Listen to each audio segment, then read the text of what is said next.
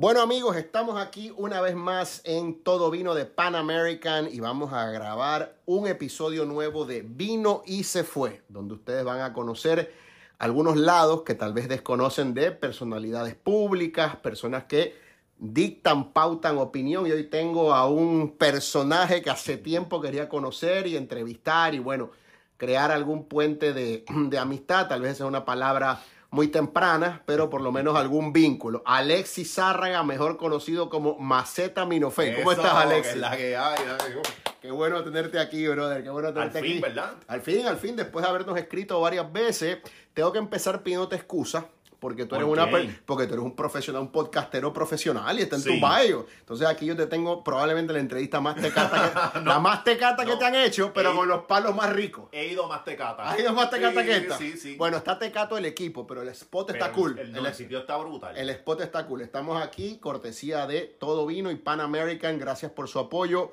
Y bueno, vamos a arrancar por tu biografía. Ajá. Eh, obviamente la parte del reggaetón, que todo el mundo sabe que tú analizas eso, pero eso de que recoges escombros y pintas verjas, mano, Sí. es muy poético. ¿De dónde nace eso, bro? Eso viene, eso viene de mi bio original de, de Twitter.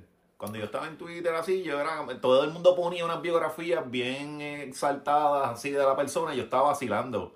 Entonces, por eso era, antes tenía menos. Claro. Antes era como que soy este, soy desempleado, soy hasta ahí. Al final lo cerraba con eso. Pero- Pero yo hacía de todo. Sí, sí, pero, pero manejas, manejas un poco el sarcasmo, el humor, Ajá. el humor negro, de una forma que ahorita hace un rato te dije que me recordabas a Luis Rafael Sánchez con García Márquez y ese realismo mágico. Tú me hablaste de otro grande, don Abelardo Abelardo. Díaz Alfaro. Sí, sí, Abelardo Díaz Alfaro, que tenía grandes cosas. Me acuerdo de aquel cuento del que despedía los duelos, que le pagaban Ajá, y iba y hablaba del muerto sin haberlo conocido. Y era pues... Mano, no, Abelardo estaba brutal. Sí, estaba Estos días brutal. estaba viendo una entrevista de él este, que le hizo Tommy Muñiz. Ajá. No sé si te, si te acuerdas de él. De- bueno, Tommy- pro- de Tommy Muñiz me recuerdo, pero la entrevista no. Ajá, pues la cosa era que el tipo estaba brutal, mano. Sí. Un humor que. Bueno, yo tengo una. o sea, siempre vacilo con, con Abelardo. Sí. Pero cuando lo- vi la entrevista, yo dije, no, no, este pana es el verdadero Sí, Va Abelardo. bueno, esa figura del Josco, ¿no? Este tan, que tan ha marcado a tantas generaciones, Sí. ¿verdad? No, pues Puerto Rico tiene definitivamente grandes luminarias en su historia literaria y quería un poco enfocar en eso, porque obviamente la gente te lee, te consume en redes porque se ríe mucho contigo, Sí. eh, pero he visto que en algunas ocasiones puedes o logras hacer una intersección perfecta entre seriedad y humor con un mensaje social, pero con una forma de cagártela en la madre a todo el mundo sin que nadie se ofenda porque estás diciendo una verdad.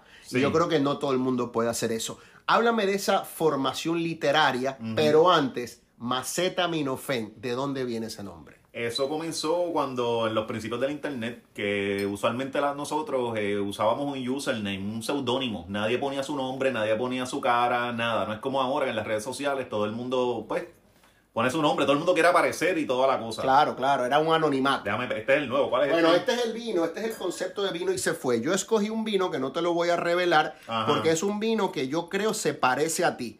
Al cabo de la Sí. entrevista, pues tú me dirás, mano, la pegaste, no la pegaste y yo luego te explicaré. Pero ahora mismo disfrútalo, conversémoslo. bueno. Bueno, me, me alegro. y va a ir abriendo. El vino se va deshojando como una cebolla, se va deshojando como una Mm. flor. Bueno, aquí estamos. Estoy verificando aquí que esto esté, esto aparentemente está corriendo. Espérate. Sí, se- yo ahorita lo edito. Es que cambié el teléfono, tengo una compañía que me auspicia y los settings han cambiado. Estás aprendiéndolo todo. Pues no, por eso te dije que esto es lo más tecato que te voy a entrevistar. Pero creo que es real, lo Sí, siento sí. es real por lo menos. Sí, sí. A ver, macetaminofén viene de acetaminofén. De exacto, de acetaminofén, de ese, ese fue un chiste de doble sentido que yo le hice a mi pareja de aquel entonces. Ajá. Entonces eh, eh, apliqué después el nombre en las redes sociales cuando nadie decía su, su nombre, todo el mundo estaba en anonimato y lo seguía arrastrando por ahí. Pero maceta obviamente haciendo énfasis en el, en el, en el miembro. Ajá, ajá. Sí, el porque miembro. era un chiste de doble sentido cuando se lo hice a la que era mi esposa. Era como que le, iba a dar eso. Es brillante, vale, es brillante, porque obviamente el acetaminofén te cura, te alivia, Sí, pero ah,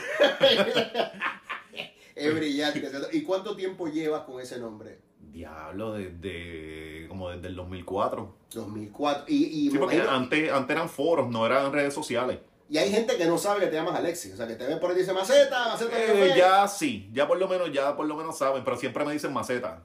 Eh, lo que yo escucho por ahí es raro que me digan Mano, Alexis. La cantidad de entrevi de, perdón, de preguntas sugeridas.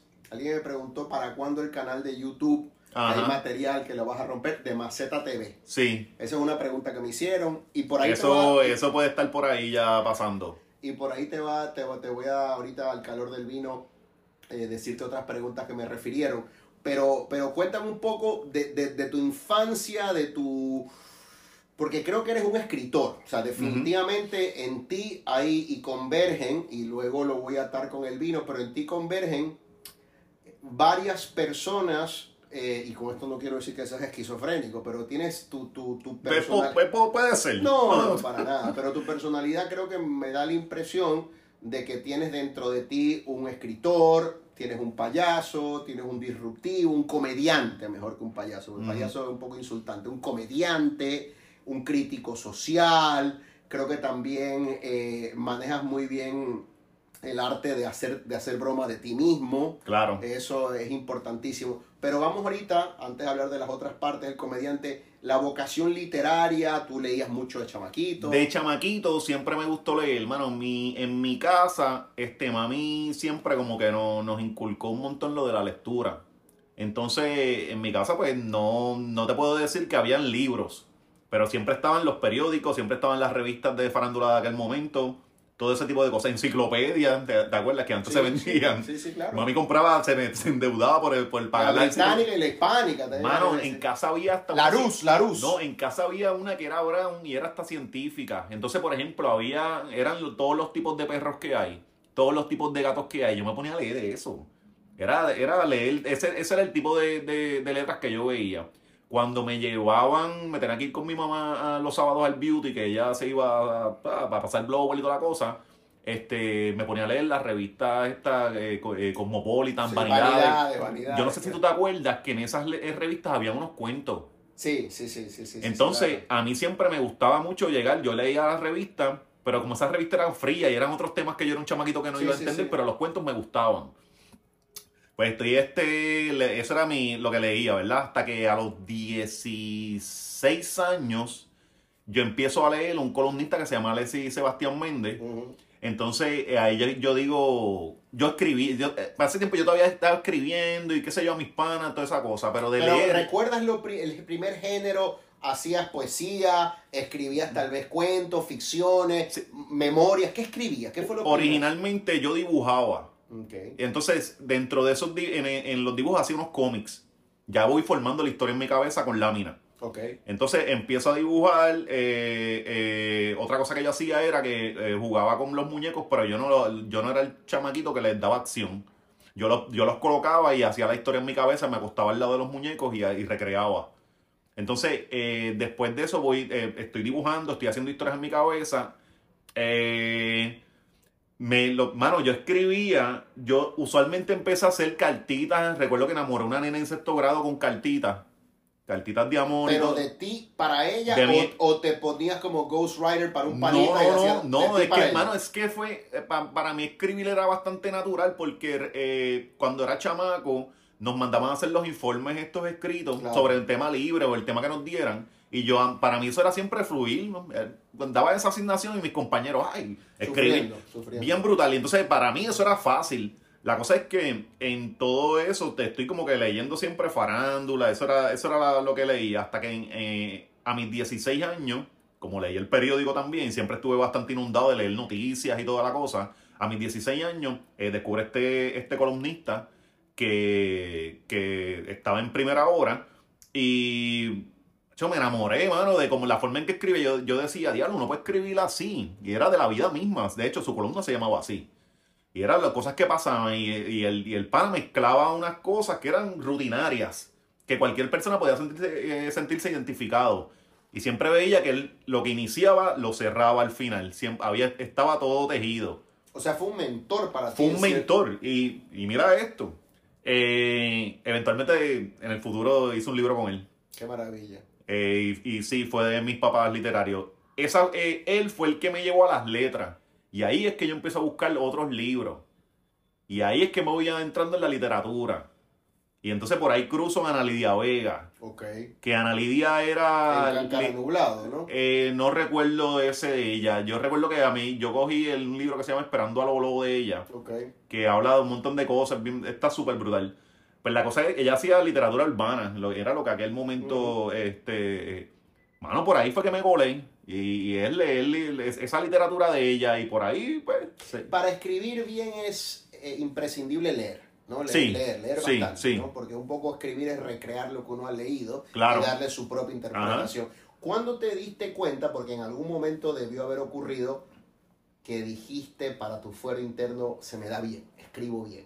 Fueron amiguitos tuyos o la jevita que conquistaste. ¿Cuándo vino es? Porque uno sabe, bueno, alguna gente no sabe lo que no sabe. Pero por ejemplo, yo, Eduardo Rosemena, sé que soy un desastre en matemáticas. Ajá. Sé que soy bueno conversando, me encanta conversar, pero yo me imagino que en algún momento de tu vida, jovencito, te diste cuenta contra, se me da bien esto de escribir. ¿Recuerdas cuándo fue? Mis amigos me empezaron a decir que yo escribía bien.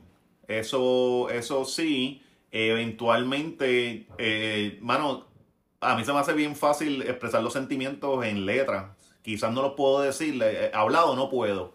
En letras sí. Entonces yo le escribí a una novia que yo tenía y ella me dijo, cuando tú escribes, uno se puede reír y sentirle amor y ternura y toda esa cosa. Entonces yo me di cuenta que yo le, yo le pongo mucho sentimiento a lo que escribo y, y, y, y la gente lo cachó. Entonces, mano, por ahí fue con esa novia que me dijo, tú, tú puedes escribir, pasó el tiempo, llegan de, me- eh, de- empezó con el meterme en el internet y toda esta cosa, esto, estaba en los foros que había en aquel momento y ahí fue que yo empiezo a hacer cuentos en esos foros. Entonces, cuando la gente me empieza a validar eso, ahí es que digo, pues yo creo que yo sé algo.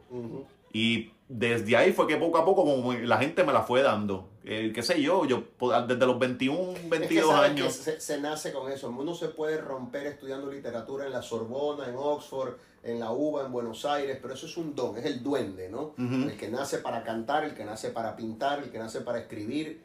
Eh, y, y recuerdas eh, algunos, digamos, escritores tal vez de fuera de Latinoamérica, del boom, si leías a García Márquez, Vargas Llosa, Pues- pues- Cortázar. Pues, mano, tú sabes que yo me considero como un analfabeto en la cuestión de la literatura, porque un montón de grandes escritores yo no los he leído.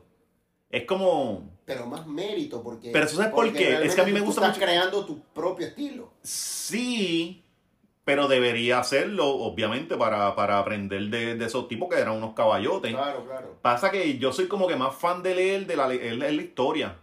A mí me encanta leer de historia. Y si tú me das un libro de, de literatura e historia, yo cojo el de historia. sí la recreas a mí me Ajá. encanta tú es que yo, yo, yo he tenido tantos momentos y, y brindo contigo por eso ¿no? Gracias. de alegría eh, en esos lugares en esos lugares de soledad donde a veces uno coge el teléfono para hacer otra cosa pero lee Ajá. mientras está haciendo otra cosa esperando en un doctor en el baño y tú tuviste una serie que cogías unos gallos y te inventabas la historia del gallo Sí. este Sigifrido su- Sí. tiene dos esposas está atra- atrasado en la pensión yo decía qué creatividad de este tipo Sí, ese era el pie forzado. A mí la gente me enviaba fotos de animales y, y yo tenía que inventarme la historia. Me, eso fue un tremendo ejercicio, mano. Porque me, me retaba.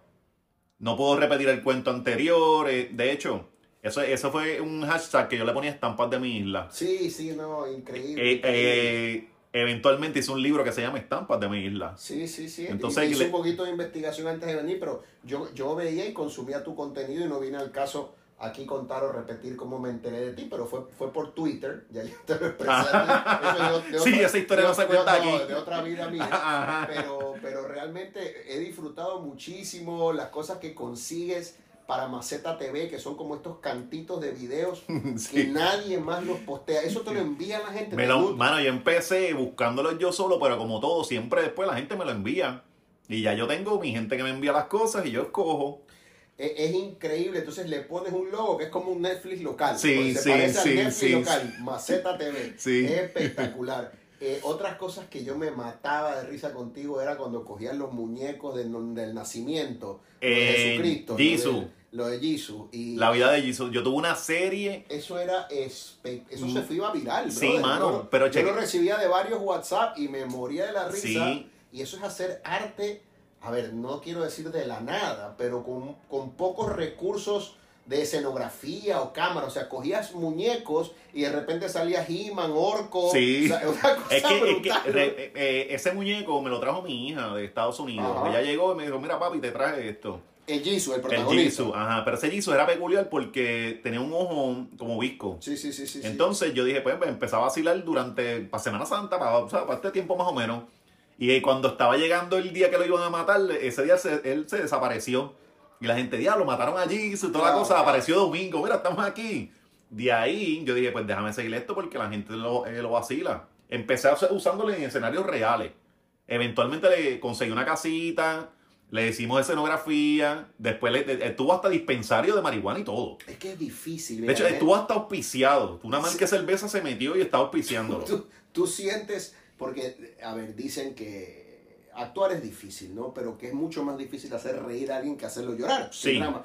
Y, y muchos grandes comediantes o escritores, eh, tal vez tienen ellos unas nostalgias que a través de la creatividad pueden crear alegría o felicidad para los demás. Te pregunto con mucho respeto, ¿tú eres igual de feliz que la felicidad que le causas a la gente que te consume o tienes tus, tus horas tristes, depresivas y a través de la risa exorcizas demonios? Yo pienso eso, sí. Eh, yo pienso que a, a uno de mis grandes placeres es hacer reír a la gente y darle momentos de felicidad. ¿Desde Pero- pequeño eras así? Siempre. Siempre, mano. Yo era el payaso del salón. Del grupo. Todo el tiempo. Yo estaba sentado al lado de la maestra todo el tiempo.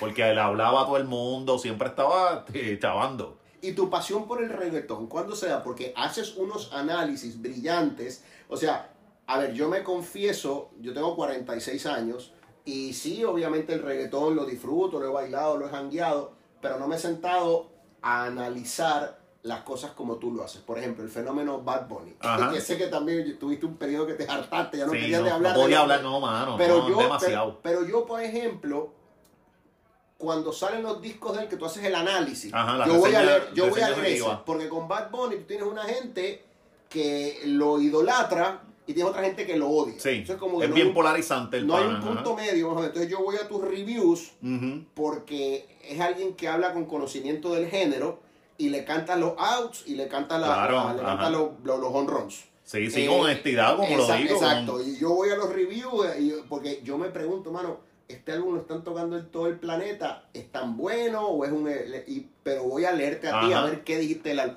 Esa pasión por el género urbano, ¿es desde chamaquito? Desde chamaco, porque fue un, eh, es un género que yo nací con él. O sea, el, que yo, yo lo he visto crecer de cuando, desde que empezó el underground, toda la cosa. Antes de eso, yo escuchaba mucho rap. Ok. Desde chamaquito, de hecho, rap son letras. Mm, sí, sí, claro. Eh, es un ritmo, es un, un tipo de música que el ritmo es secundario, las letras son primero. Sí, sí, sí. Eh, cuando empieza el reggaetón, yo vi todo este nacimiento y yo lo vi. O sea, todo, de cómo, de cómo pasó, de estos chamaquitos que te vestías caco y, y se, se asustaban porque pensaban que te iban a asaltar, hasta lo que se convirtió. Entonces, sí, me enamoró porque lo, lo vi nacer, todo. He, he- he estado parte de...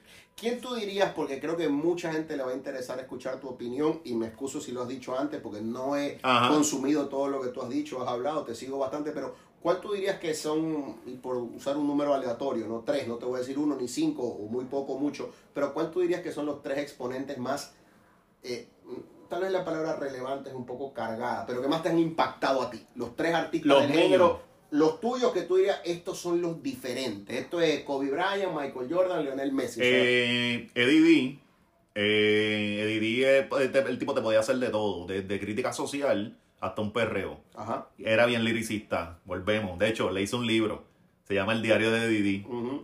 Este, Don Omar por la versati- versatilidad y Tego. Tego, que tienes la camisa de Tego. Tego está otro No, no, era otra cosa, mano. Tego es otro- ¿Por qué Ah. Tego es tan grande? Porque mucha gente, Alexis, me ha dicho eso. Me ha dicho como que, bueno, y tú ves que el, eh, importantísimas figuras del género, incluso de afuera, porque obviamente está el elemento de Puerto Rico y el cariño, pero mucha gente, y me confieso desconocedor de Ajá. este tema, pero mucha gente siempre menciona a Tego como un caballazo. ¿Por qué es tan grande Tego? Mano, yo pienso que fue por lo genuino. Porque si, si te fijas, los artistas llegan y poco a poco como que van cambiando su estilo. Este pana siempre fue bien, bien genuino y eso, eso no hay forma de vencerlo. Claro. Entonces él no le importó desde el look, el afro, en aquel momento eso El no se peine, usaba. se metió un peine como, lo- como en los 70, cambió, el, el flow era distinto y era como que eh, igual el pego viejo, porque el pego en trentón. ¿Qué edad tiene Tego ahora? ¿50 y pico? por allá tiene que tener, ajá. Eh, la cosa es que el pego, el pego más doño, entonces tenía otras reflexiones en su, en su palabreo. Sí, No era simplemente este, que estás perreando y no, él podía decir mensaje. sí, sí, sí, sí. Era, era, entonces también lo hacía con, un- con un piquete como si fuera el de Ismael, que el de Maelo.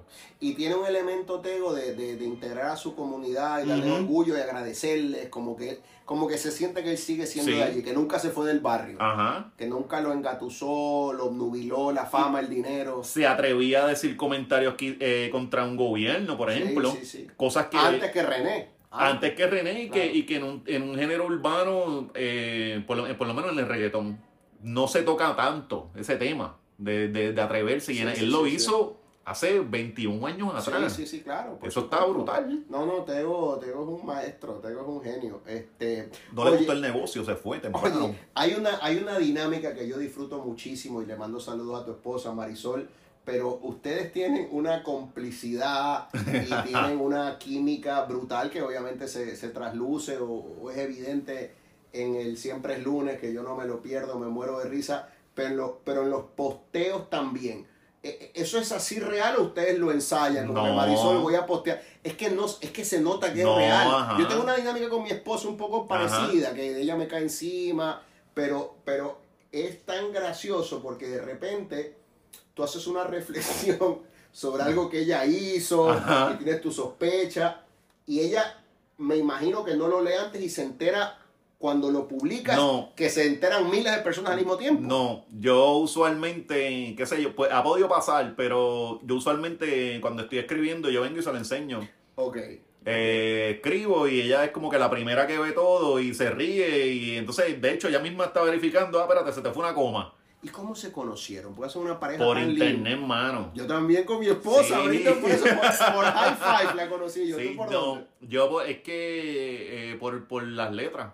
Ah, ya. Yo escribía usualmente columnas en un blog y toda esta cosa y En una el calce, ¿no? No, eh, en aquel tiempo eh, fue en la letrina. Ya, Eran la los blogs. letrina, la ajá. letrina, sorry, sorry. Pues yo en aquel momento escribí sobre el, el- se estaba hablando del matrimonio entre parejas del mismo sexo y yo estaba escribiendo a favor, mano. Esta gente rinde en planilla y está aportando y no pueden tener este derecho. Liberal, O sea, libertario, igual es, acá. es- es la verdad, o sea, es la, hay que ser justo. Sí, sí, sí. Pues eh, yo escribí algo de eso, entonces ella me empezó, o sea, me pidió un request y toda la cosa, me habló del, del tema y por ahí empezamos a hacer panas. Ella no tiene hijos, tú tienes una nena. No, ella tiene hijos. Ah, Ella tiene un hijo. Sí, ella tiene un nene y yo tengo una nena. ¿Y qué edad tiene el nene de Marisol? 17, va a cumplir 18 ya ¿Y en tu dos nena semanas. un- 17, eh, 16. ¿Y se llevan bien los nenes de ustedes? Son manos, son hermanos. Qué maravilla, brindo Son por eso. hermanos y es una cosa, esa es una de las cosas más chulas que a ve- hay veces que yo estoy guiando y cuando mi, mi nena está en Estados Unidos, ella viene, este, O sea, tú tienes una hembra y ella un macho. Eh, y ella es un macho, ajá. La cosa es que mi nena viene en los veranos, en Navidad, en Spring Break, porque viven en, en Florida. Cuando a veces está por acá, yo miro por el retrovisor y los veo. Y la complicidad que ellos tienen. Hacho, Se mano, conocieron que cuando tenían 10 añitos. no 10, 11. menos, menos, menos. Ah, pues son panitas. Son, no, ellos, mano, ellos desde el primer día, esto, ni Sol ni yo forzamos nada. Ellos se, se complementan súper bien y hay veces que yo le escribo a mi hija y no me responde porque tú sabes que es una adolescente No, seguro, ocupada. seguro. Este, pues yo vengo y le digo, mira Gael, este, y Pao, ¿qué pasó? Él se llama Gael. Sí. Como Gael García Bernal. Como, ajá, exacto. Tremendo actor. Pues, hermano, pues, este, yo, yo a veces le pregunto a él, le digo, mira, y Pao, ¿qué es la que? Ya no, que si está hablando con ella ahorita, era como, Qué chulo, qué chulo. Sí, mano, sí. Y, y, y él me dice, ah, no, ella estaba en tal lado, pero él no me dice tampoco todo. So, él sigue jugando y a mí me gusta eso. Porque ¿Y, él- y él vive con ustedes, Sí, Gael. sí. O sea que en tu casa son Sol, Gael, Botines y tú. Sí, Y en, y en la lista de jerarquía de dar órdenes, la jefa es Sol. Eh, o no, botines. no, ¿Quién manda ahí? yo. Tú eres, tú eres el líder, Yo, el alfa. yo, yo. Perfecto. Y después, eh, Y de- Botines. sí, Sol, sí, no. Lo que pasa es que, mano, yo soy bien majadero con, con las cosas de la casa. Yo, yo te tomé esto de mi mamá. De verdad. Sí, y tener la casa en Te he orden. escuchado, te he escuchado que tú la- te, te quejas mucho, que ella es media regona un poquito. Sí. Marisol te, te, te pone esta copa aquí, se fue, boom, la dejó. Yo Pero no ella soy para así. comer, ¿quién come salmón todo el tiempo? Tú Yo. ella. Tú comes... Sí, sí, me- sí. Me sé la historia de ustedes, brother, que eso es lo único que come. Salmón para No es lo único. de gastritis. Yo, ajá, yo padezco el estómago, entonces no puedo comer cualquier cosa. Ella no. De hecho, ella come cualquier cosa y no engorda. Sí, Yo sí, no, yo me como bien. dos nuggets y Sí, ya son sí, 10 libras te, encima. Te infla, te infla, Ajá, ajá. exacto. Y uno que tú estás en los medios, en la televisión. Sí, sí, entonces yo, yo por lo menos me, me cuido. Ella se cuida bastante, pero por lo menos se puede. Está, Sí, está sí, mejor que ha- yo. Hace desarreglos y, y no le pasa nada. Sí, sí, pero soy yo el que come salmón este, por lo menos tres veces a la semana. Sí, sí, sí, lo escucho, lo escucho. Hablemos un poco de siempre el lunes, hermano. Esa dinámica es espectacular, desde el logo. El logo es como este animal vago. Perezo- el El perezoso. perezoso. El perezoso. Y entonces eh, he conocido del cast a George. Ajá. eh, obviamente, esta nena que es comiquísima. Melissa. A Melissa que un día le regalé un vino para que lo llevara al programa. Creo que se lo, Se lo bebió solo. obligado. No llevó nada. Se lo Oye, bebió. ella ha bajado un montón de peso. Sí, ¿verdad? sí, sí, está dándole. Qué, sí. qué bueno, qué bueno por ella. ¿Cómo, cómo se da este junte? Porque ahí eso es, eso es como un manicomio más lúcido que el Capitolio. Ajá, ¿ok? ajá. Eh, el gran escritor portugués José Saramago decía que el caos es un orden por descifrar. Entonces Mm. yo siento que ustedes tienen como esta loquera y al final las cosas como que cierran y encajan. Y a veces, hermano, yo escucho la hora y media, como, a veces se tiran dos horas. Sí, dos horas hemos estado. Y, y, y una de las preguntas que siempre te he querido hacer, ¿Jabonera Don Gato existe? Se existe. O no, te Sí. la han preguado muchas Sí. veces. ¿Por qué se llama Don Y, Gato? y promociona un montón de podcasts. Por eso, pero es que el nombre me, me- me da alegría. Cuando escucho Don Gato, algo en mí sonríe. No sé qué parte, pero sonríe.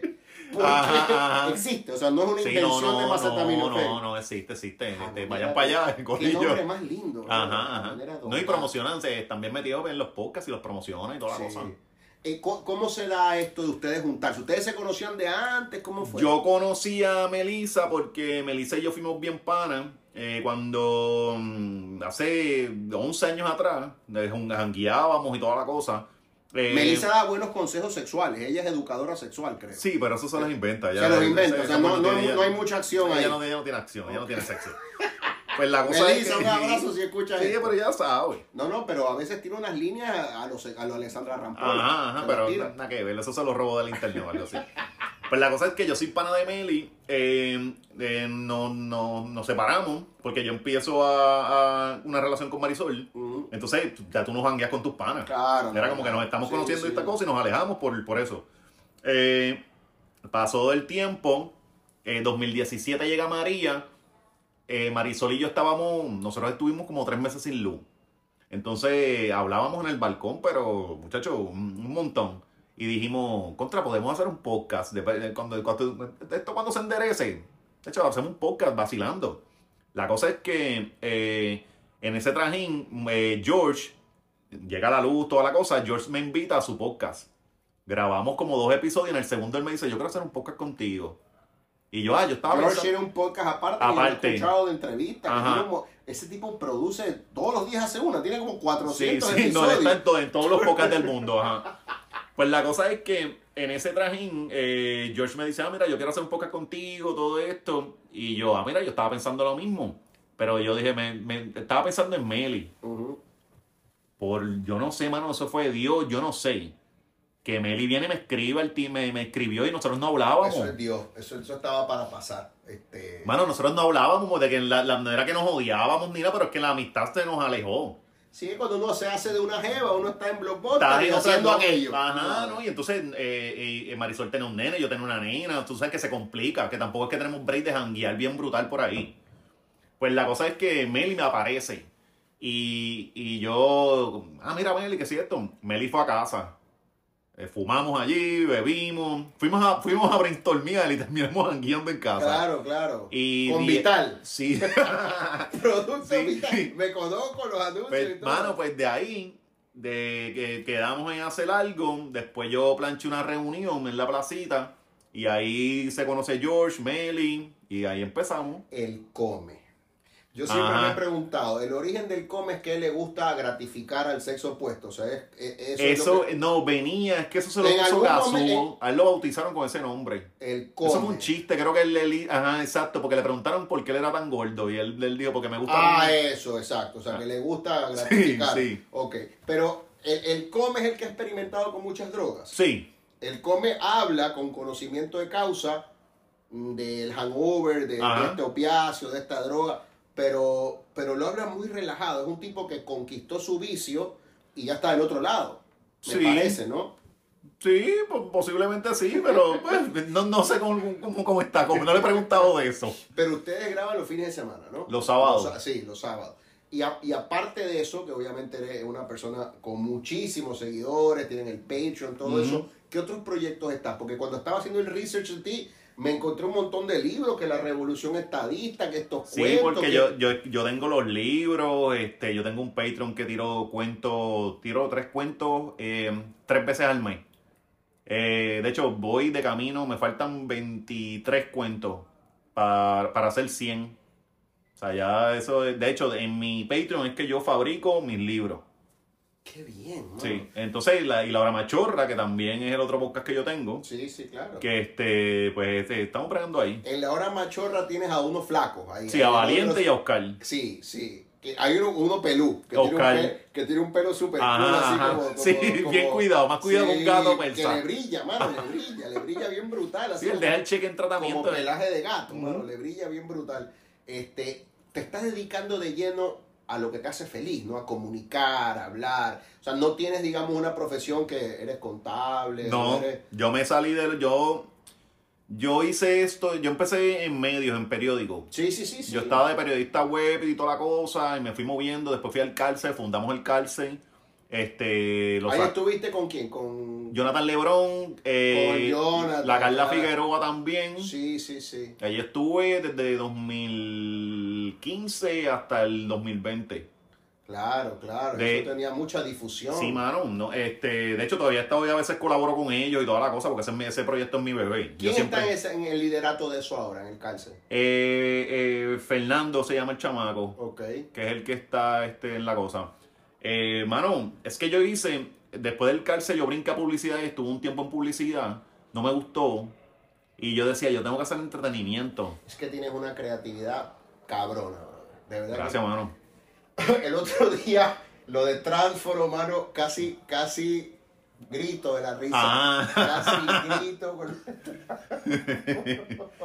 Sí, mano, eh, eh, la cosa era Y que... esas ideas te vienen. Y, a ver, ¿qué tú haces? Porque a mí me ha pasado. Yo soy un, un escritor menor comparado a ti. Pero. Y, soy más lírico, ¿no? Soy más nostálgico y escribo poesía. No Sí, me- eso, eh, las letras son más decoradas. Sí, más decoradas y qué sé yo, con el sueño de trascender y ser un gran escritor, pero ya, ya lo abandoné, me di cuenta que eso no era lo mío. A mí me gusta conversar, me- soy muy curioso, Ajá. me gusta preguntar y, y me gusta eh, conversar con gente que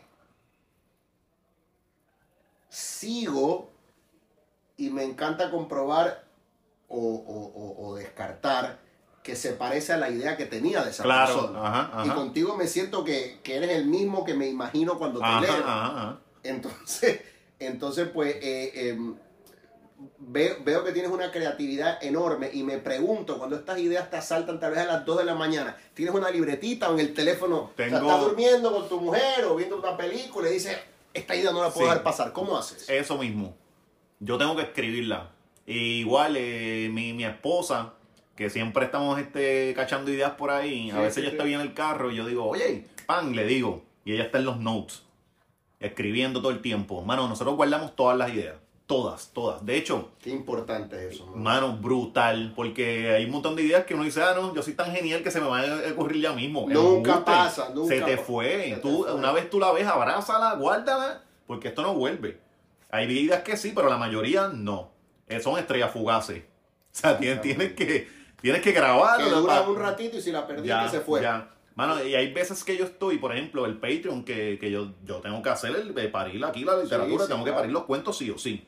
A veces digo, diablo, no se me ocurre nada porque uno también tiene el El bloqueo. writer's block, el No, famoso, y, eso no- es no normal. Mano, yo, yo usualmente siempre estoy luchando con eso, Ajá. ¿verdad? Eh, eh, yo pienso que, que el bloqueo de, de los escritores, hay veces que son vagos. Ok. Tú tienes que ponerle eso a trabajar todos los días.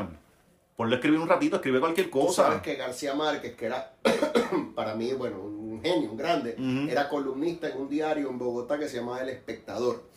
Y el hombre hacía artículos de prensa para mantener el brazo caliente. Él decía que todos los días hacía por lo menos una cuartilla, una Sí. página, porque si no lo hacía era un músculo que se debilitaba. Sí, y entonces- se forzaba a escribir. Ajá, y entonces hay escritores que dicen que te pueden hacer una pieza brutal, pero entonces no escribió más en dos, tres semanas, un mes. Claro. No, va- cuando vuelvas te vas a bloquear, pero tú tienes que mantenerte ¿Y escribiendo cómo un te ejercicio.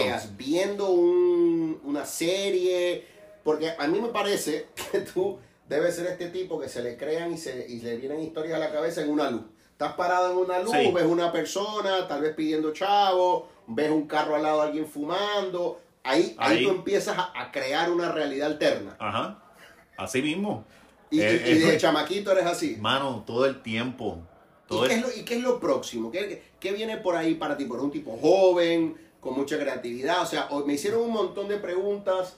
Me preguntaron algo gracioso, de que tú siempre algunas líneas las cierras con un gorila, como un... un Sí, ese, ese es mi espíritu animal. Ese es tu espíritu animal. Sí, siempre. De hecho, ese es el que uso de, como marca y todo. El, el gorila. gorila, me gusta, siempre grande, me- gorila. Es, como tu firma, ¿no? Sí. Como que cierras ahí, ¡boom! Sí. Bonaparte filmaba, Sí, filmaba es la cosa. Napoleón. El, el gorila. A ver, otra pregunta que me hicieron es cuando, cuando vas a- al stand-up, cuando vas a hacer un stand-up. Es que yo siempre he sentido, mi esposa pelea conmigo con esto y me lo ha dicho mi lente también, pero yo siento que yo no tengo eso porque, ¿cómo te digo? Ok, yo no soy el típico graciosito que, que, que hace payasadas. Yo digo comentarios que pueden sonar fuertes. Sí, es que no eres comediante, eres escritor. Es la cosa. Entonces yo no, yo no siento como que... Yo, yo pienso que a veces en la escritura la gente me entiende más que cuando lo voy a decir. Cuando lo voy a decir por mi, mi forma de ser, hay veces que la gente como se impresiona. Yo te veo a ti como un gran guionista de, por ejemplo, un Woody Allen, que aparte es director y es genial. Escribí, sí, este, este año pasado escribí una de cine. Sí, ahí, ahí te veo, mano. te- y tal vez actuando también, porque también Ajá. tienes un look que Sí, siempre me han dicho conoce, eso. porque- o sea, como un extra que está Mm. por ahí en la película. Este, qué interesante. Y tienes este, ¿qué otros proyectos tienes? Estás en La Hora Machorra, estás en Siempre es Lunes, tienes en tus redes que son enormes, que el que no siga Macetaminofen aquí, pues está viviendo debajo de una roca, pero para refrescar, en Instagram estás, Macetaminofen. en X, que se llama, no me acuerdo. Macetaminofen En también. Facebook. Tío Macetaminofen, porque... ¿Por qué, tío? ¿Por qué, tío? Mano, porque eh, ya me habían quitado, esa es la página número 6, 7 por allá. Ah, gente reportándote y eso. Sí, recuerda que cuando Facebook empezó, eh, todo te lo reportaban. Era súper Sí. chango el, el- el medio y me, lo- me las tumbaban. Claro. De hecho, me busqué candelas también y me las tumbaron por las candelas que me busqué. Porque la gente empezaba a reportar y toda la cosa. Es como, la, la- sí, es la página número 6. Y le puse el tío porque ya iba uno, dos, y con contra. Y, te, y te- te has quedado ahí. me quedé ahí, sí.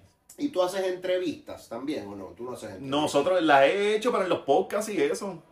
En, en, en el podcast que ustedes tienen, a veces viene alguien y esa persona es un bravo, es un valiente que se siente entre Ajá. todos ustedes allí y llevan a un mixólogo, a veces. Hemos llevado misólogos alguien también. de cerveza que le habla de También cerveza. llevamos, ajá. Yo les llevo vino un día. Ahí. sí, sí. Yo, yo quiero saber dónde compro jabones Don Gato, mano. En la- no se me acuerda, no me acuerdo Quiero- ahora. quiero- sí, quiero- pero te, te voy a tirar el link. Tírame el link por WhatsApp porque Mm. quiero decirle a mi No, mujer. y son bien buenos. es que los escucho y unos aromas eso parecen artesanía. Sí, sí, son son, unos- 100% boricua. Sí, y mano, de arte- ¿sabes? De arte, son artesanía. Sí. Brutales, en verdad. Y, y limpian bien. Sí, y o huelen, sea que huelen, huelen bien, limpian bien y no es que el sobaco Bueno, regresa a la hora. Él come y no apesta. Y lo usa. huelen bien, confía. Oye, em, lo- lo- lo- lo- los últimos temitas que quería tocar contigo para no abusar. ¿Qué te ha parecido el vino? Cuéntame de ese Me vino. ha encantado este. ¿Lo sientes? ¿Cómo lo sientes? No quiero que me lo describas como alguien que sabe de vino, pero si me lo fueras a describir como una canción de reggaetón o como Es como una un perreíto lento, un perreíto, Perreíto lento. lento. De esos buenos. peli- de- porque Sí. un perrito lento, Perreíto es bueno lento, porque, sí, porque, porque es presexual. Es, romántico, es romántico. romántico. No, no, es, no es bien forzado, no es, no es brusco. El perreíto lento que es cuando estás conociéndola. Claro, pero el perreíto lento puede ser una especie de bolero de, Bolerito. de callejón. Es la, es la cosa. Puede ser, ¿verdad? Cuando estás conociéndola no tienes mucha confianza, pero ya están rozándose. Ok, Es guaya- la cosa. guayándose Ya un poquito. poco a poco. Sí. Tú sabes que eh, eh, aquí mismo tuve el placer de entrevistar al amigo y bueno, una estrella, ¿no? Raymond Arrieta. Hice, Ajá, una, hice una pregunta a Raymond. Le dije, oye, Raymond, es genial, ha creado tantos personajes que hemos crecido eh, aquí en Puerto Rico viéndolo. Ajá, ajá. Pero le pregunté sobre personajes que no fueron exitosos, que él pensó que iban a pegar y me habló de un predicador, que tenía un, conce- un concepto de un predicador y Ajá. no pegó. Me habló de Me imagino que fue por la época, ¿verdad? eh, eh, Sí, porque a eh, un Sunshine le pasó que le, le que tenía un predicador, luego tuvo un personaje que tampoco pegó, que me parece que era de estos videntes, no, porque el de vidente pegó, el de Walter, ese pegó, ¿no? Ajá. era un predicador. Pero Walter era una, una parodia de Walter Mercado. Exacto, una parodia, pero tuvo otro personaje que no pegó, no me acuerdo, no sé cuánto vino tomamos, pero tú has tenido conceptos, personajes que de repente tú decías, contra esto iba a pegar y, y no fluyó, o sea, has tenido esa sensación de que, contra, yo tenía aquí un proyectazo y no voló. ¿Te ha pasado?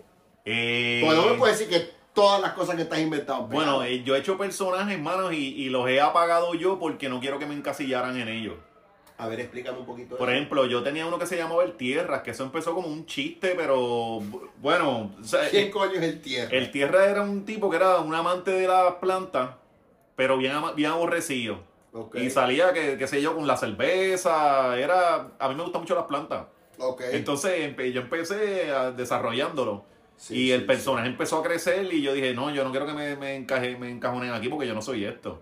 Más allá de la gente que te conoce y se ríe contigo y tu estilo, ¿qué, qué otros pasatiempos tienes? Cuando no estás con esa con ese duende, como Ajá. digo ahorita, prendido, creando. Que siempre está, siempre está de majadera ese duende. Ese duende siempre está la, saltándote. sí, porque la creatividad es chévere hasta que no se apaga. Exacto. Y entonces tu mente sigue maquinando. Pero en tu rato libre, ¿qué haces? ¿Ves muchas películas, series para nutrirte? Mano, yo no soy. eh, yo ahora ve, estoy viendo, qué sé yo, más series cuando me siento con Marisol en la semana. Netflix, cosas así. Sí, que si veo The Office, este, The Office es buenísimo. Sí, mano. Ahora también estamos viendo este. Dwight Schrute. No, caballote. No, pero es que Michael es todo. Sí, Michael la serie cuando se fue Michael ya, Sí, ya ahí sí. depreció. Michael es todo. Y Seinfeld, ¿veías? No, Seinfeld no, no me he sentado a verla tampoco. Seinfeld es un humor negro muy bueno. Pues hermano, yo lo que yo es que te lo- nosotros vemos eso un ratito, pero yo en verdad hablo de hobby.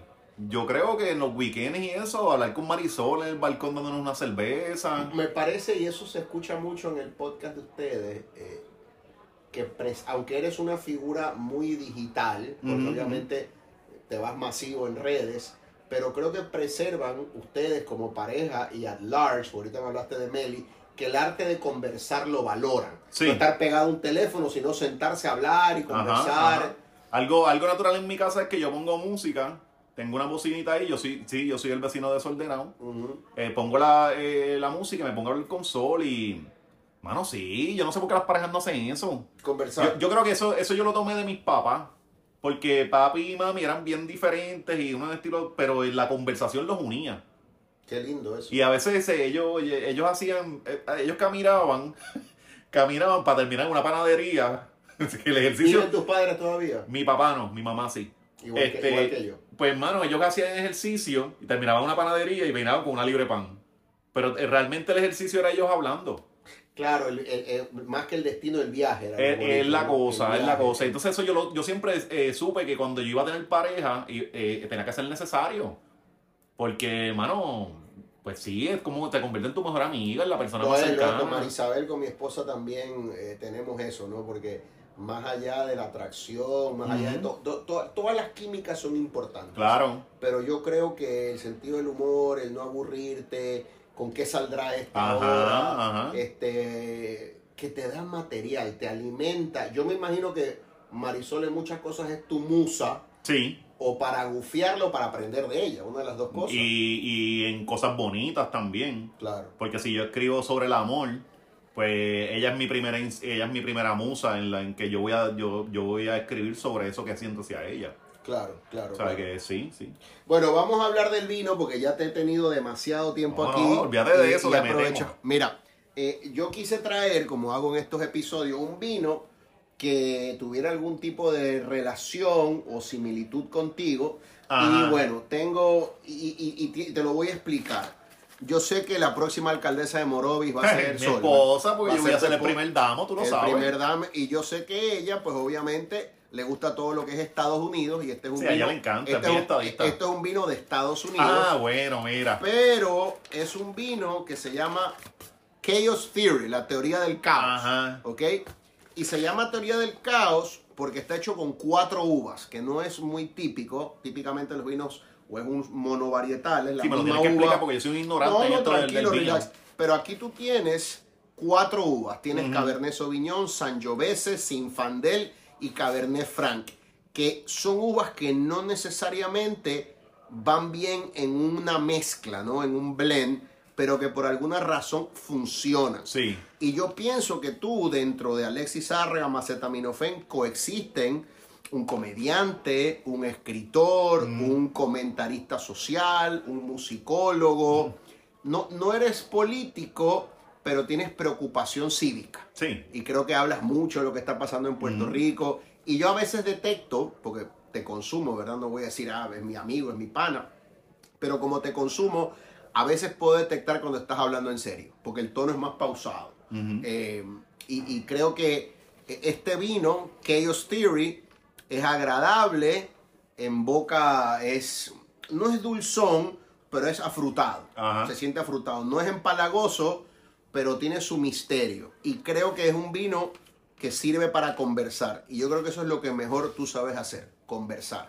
Porque muchas veces cuando publicas, cuando posteas, estás conversando con nosotros. Tal Claro. vez nosotros no te contestamos, pero eso, esos gallos, la historia de Jesus, eh, son, son ventanitas a tu alma, a conocerte. Y yo creo que yo creo que tienes mucho, mucho para dar y creo que una, un salto importante va a ser eh, abundar en el guion. Creo que por ahí está lo tuyo. Creo que, mira que Ben Affleck y Matt Damon se hicieron grandísimos por Good Will Hunting, la película que Sí, ellos sí, la que escribieron. Sí, este, que yo, que yo creo que realmente eso es lo que, lo que tú eres. Yo creo que tú eres un escritor. Más que cualquier otra cosa, comentarista social, mordaz, sarcástico, payaso, burlón. You're a writer. O sea, hay un escritor ahí que, que bueno, está, está dándole alegría a mucha gente y no sé si en algún día pues darás el brinco a hacer ya una novela, ¿no? Este, La tengo. ¿Tienes novela? Sí. Ficcionada completamente Sí. con... De, de eh, La Revolución Estadista y El Diario de Eddie son novelas. Son novelas, Ajá. mira, mira qué interesante. Pues te agradezco, Alexis, te agradezco. ¿Crees que este vino se parece un poco No, a ti? mano, no, la se pegaste parece? completo, ¿Tú seguro crees que sí, sí. Salud, brother, brindo contigo. ¿Dónde está mi copa? Aquí está. Aquí, ahí está. Gracias por la oportunidad. me, ha encantado, me encantó, me ha encantado charlar contigo. Gracias a los amigos de Pan American y todo vino por esta oportunidad. Gracias a Alexis Zárraga. Le mando un gran saludo al corillo ahí de Siempre es Lunes, a Sola, a Botines, al corillo de la hora machorra. Y sé que esta va a ser la primera de varias. Tengo, Eso es así. tengo, tengo el deseo de un día estar en el set con ustedes. Ahí con que me vean. De, Dale, vamos quiero, para allá. Quiero, quiero comprarme un jabón Don Gato y bañarme. Y decirle a mi esposa haciendo el amor que yo huela rico. Le digo, tengo Don Gato. Huele a Tengo- gato. huele a gato. salud, papi. Salud. Un abrazo. Éxitos continuos para ti. Nos vemos, mi gente. Un abrazote. Bye bye.